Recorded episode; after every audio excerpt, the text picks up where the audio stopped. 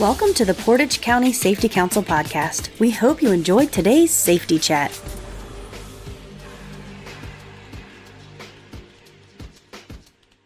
Hi, it's Mike with the Portage County Safety Council. I'm here with my partner in crime, Nick Koya from the Ohio BWC. What's up, Nick? Hey, how's it going, Mike? I'm excited to be here. We have some great information to share with our uh, members today for our uh, podcast and our video here really excited about what's happening and, and really pushing safety forward as we get ready for 2022. Absolutely. So you have a couple OSHA top 10 lists. What's the first one we got here that we're going to cover? Yeah, so a recent list came out. It's really good based on OSHA's 2021 fiscal year. So this just ended. These are fresh stats. It's some things for our employees and employers to think about. I mean, they broke this down into three categories the uh, serious, violations, willful violations, and then total violations. And so I thought we would just start off with a serious violation and what is a serious violation. And OSHA defines that as one in which there is a substantial probability that death or serious physical harm could result, and the employer knew or should have known about the hazard.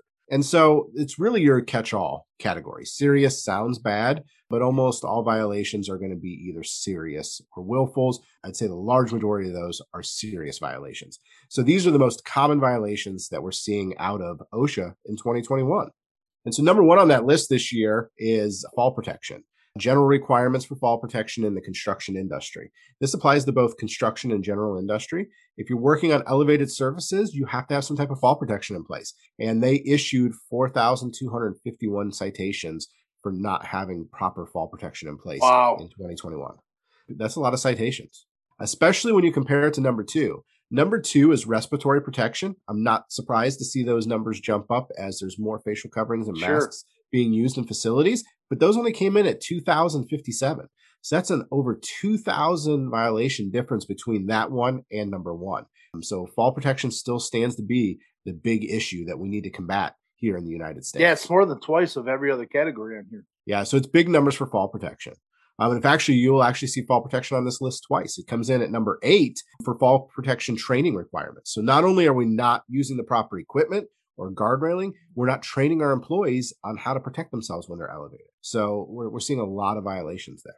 Number three and four go together really because they're more about fall protection and protecting our workers, and that's ladders and scaffolding. Once again, elevated surfaces being up high, making sure that we're doing our inspections and the equipment's in good condition before we deploy it. Setting up scaffolding properly is another big issue, and then doing your daily inspections on those pieces. OSHA has a big push for ladders over the past few years, so I'm not surprised to see this at number three. And scaffolding has always been an issue because once you get up to 10 feet, guard railing comes in place and a bunch of other things happen right. that may not always happen. And scaffolding is not something you just want to run down to your local hardware store to rent and put together yourself. There's a lot of engineering that goes into that, wind factors, weather factors that we need to take into account that sometimes the smaller organizations, the smaller contractors, or even the small factories that are just trying to do a setup of a piece of equipment don't consider.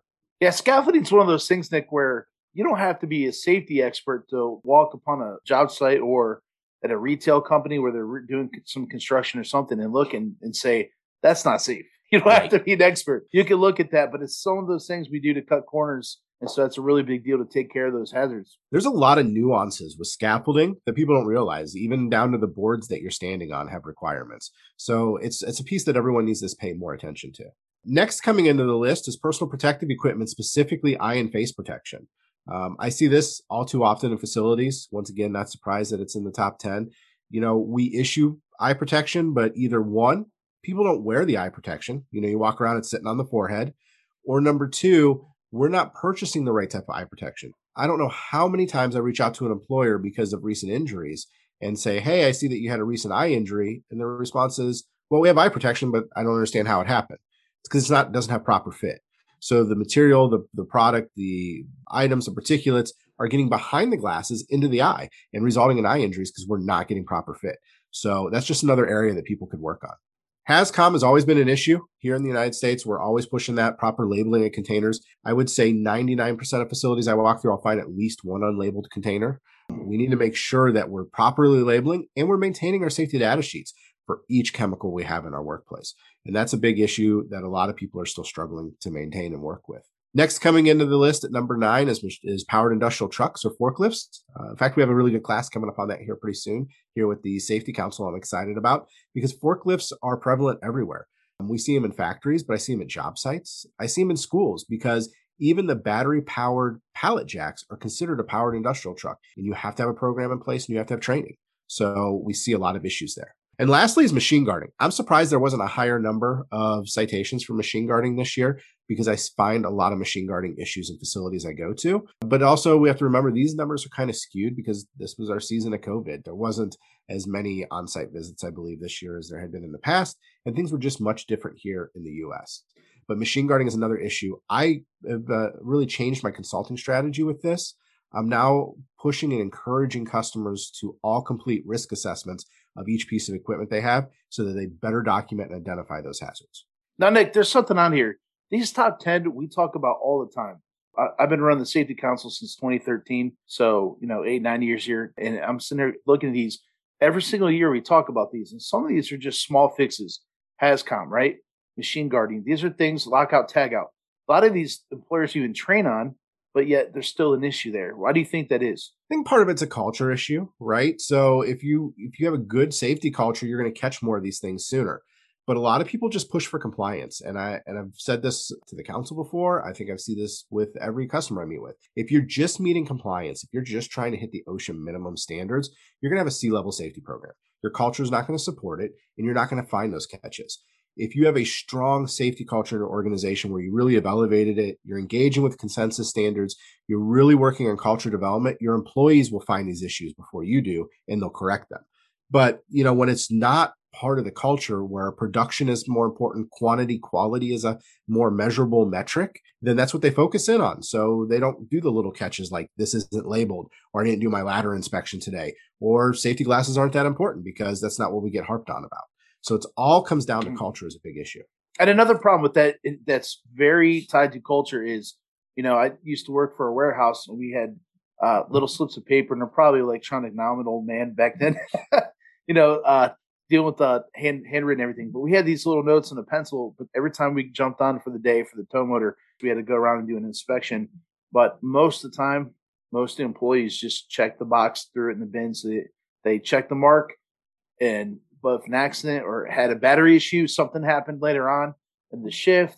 I don't know what happened, but they really weren't doing the inspections. They were just throwing in there to check the box and go. And that's a culture it issue. Become, is it just a checklist that's pencil whipped every day? That's a question that you have to ask. In your culture, you know, to change that is bringing safety to the forefront. But I'm also a big fan of observations and positive feedback. So testing mm-hmm. those systems, seeing if they're really working, and not using it as a negative reinforcer with your with your employees, but bringing it to their attention and saying, "Hey, here's why we do these inspections because I don't want the brakes to fail on you when you're operating the forklift. This is why we do the checks, and here's how we can make that better in the future." Not using it as a write up or you know a repercussion for that behavior, because when we do observations, we'll see a very high number of negative behaviors and a very low number of positive behaviors at first. But the more time we put into positive reinforcements, those positive behaviors will slowly grow and then you'll maintain them. When you use a negative reinforcement, you get an automatic change. Yeah, all those negative behaviors go away, positive behaviors shoot up right away, but then people stop caring and it goes away. Yeah, It's kind of like when you yell at your kid, right? You yell them not to do something, they won't do it again in the next 15 minutes. Give them two hours, I'm sure they're doing it again. It's all about how you approach the situation. So that brings up some of these, as you look at them, we see them year after year. Some of that isn't just because someone's, you know, checking a box and just slipping the, the thing out to get it done. Some of these are just willful violations, aren't they? Some of these are just employers saying, eh, it's not my priority right now. And this gets them in a lot of trouble, doesn't it?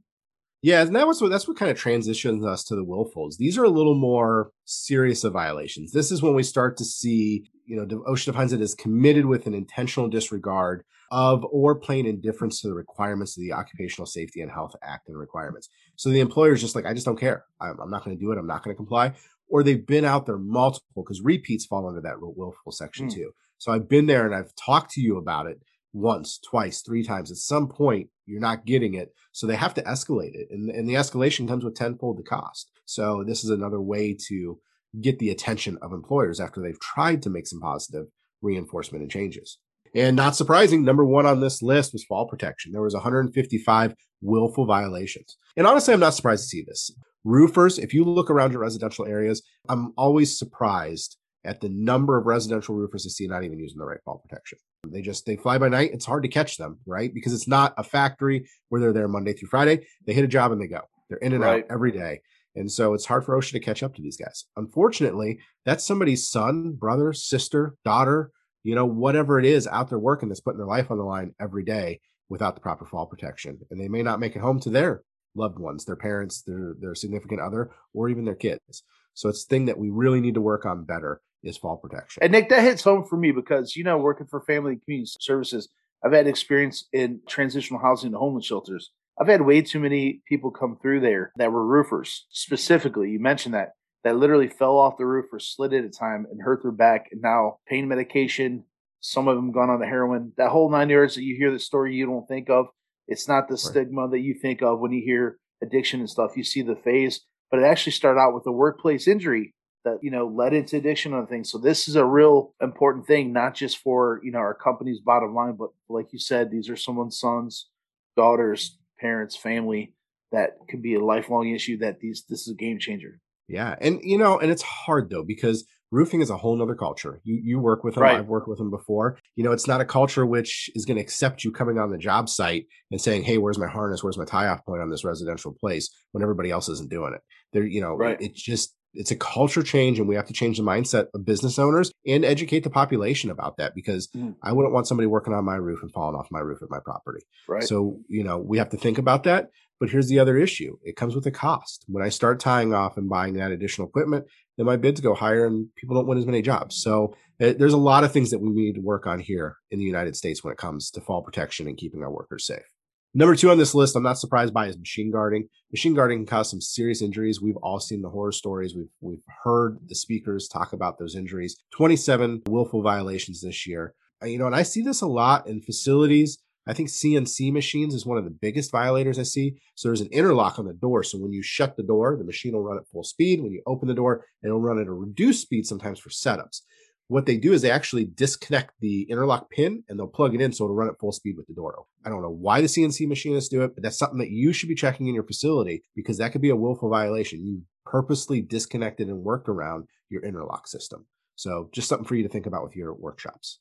PPE can be there too. We see these when it's uh, you know life threatening injury comes out of this. Often is when we'll see those willful violations, or you know they've been out there multiple times. Um, lockout tagout is number four with 22 violations. I see this often, especially on the repeats, because once they tag you for one of your machines, they can get you for the rest of your machines for lockout tagout procedures. Mm. So make sure you get those built because that's a costly one to fix in a short amount of time. Um, and that's why I do push the risk assessments. The risk assessments is that first step towards getting that lockout tagout plan put together. Then we see requirements for protective systems in the construction industry. We're talking about trenching here. We also see scaffolding as part of that again, not, not a big surprise there. And we see an odd one at number six, OSHA Act of uh, 1970, Section 5A1. That's their general duty clause. So this is where you're doing something unsafe, but OSHA isn't specific about it, but the consensus standards are. So they'll cite something else to say, hey, this is an unsafe act. Just because we don't have a specific law doesn't mean you should do it. So this is another reason I say elevate your safety program from OSHA compliance at a C level bring it up to consensus standards at a B level, and then get your culture right, and you have an A level safety program. Then we finish this up with uh, grain handling. You know, hey, we're a rural area here, Portage County. This is a real piece I want people to think about. You got grain handling bins. There's some serious safety pieces with that. State Fire Marshal's done a lot of training on rescues inside those bins, so be aware of that. And lastly is uh, head protection. Uh, eight violations there. You know, if you got overhead work going, anything over your head, make sure you got head protection out. So I wanted to finish up with the overall top five. These are the top five citations for 2021 and their movements. Fall protection, the general requirements of fall protection was number one for 2021 again, and it was number one in 2020 with 5,424 violations in 2020 and 5,271 violations in 2021. So it actually went up a few too. Number two on this is respiratory protection. It was ranked number three last year. It moved up to number two this year with a total of 2,521 violations for this year. Ladders moved up to number three. This ranked number wow. five in 2020. So this moved up a couple steps. So ladders is another area. We keep talking about this. I talk about it with every employer. We've done a lot of safety council pieces on it. Please make sure you're inspecting your ladders. Make sure they're safe. get rid of them if they're not, get the right equipment in, and make sure you're training your employees on the proper use of those ladders. Scaffolding was number four last year, and it remains number four this year uh, with 1,943. Big things that we're seeing with this is making sure that we, we're protected from falling to a lower level once we're 10 feet up. And then we're also looking at supported scaffold poles, legs, post, frames, and uprights shall bear on the base plates and mud sills. So it's about where you put it. Oftentimes, I go out to job sites, they don't have mud sills in place, they don't have base plates in place to support that in those muddy conditions. So something else to think about. And lastly is HazCom. HazCom actually went down. So it's number five this year.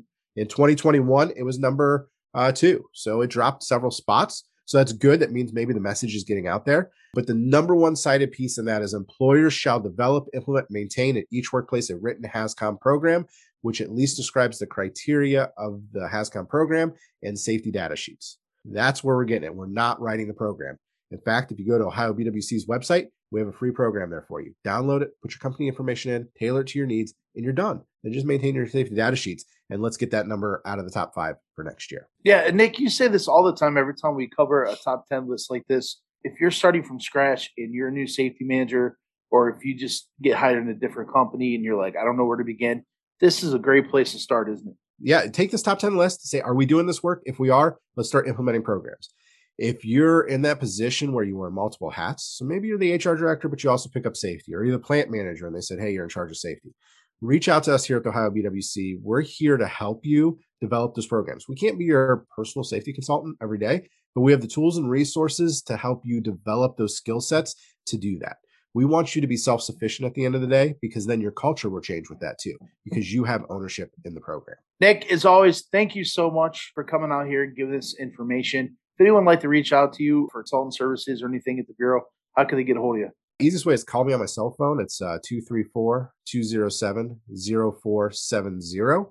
Just give me a call, shoot me a text, and we'll, we'll set up something. I'm, I'm always available that way.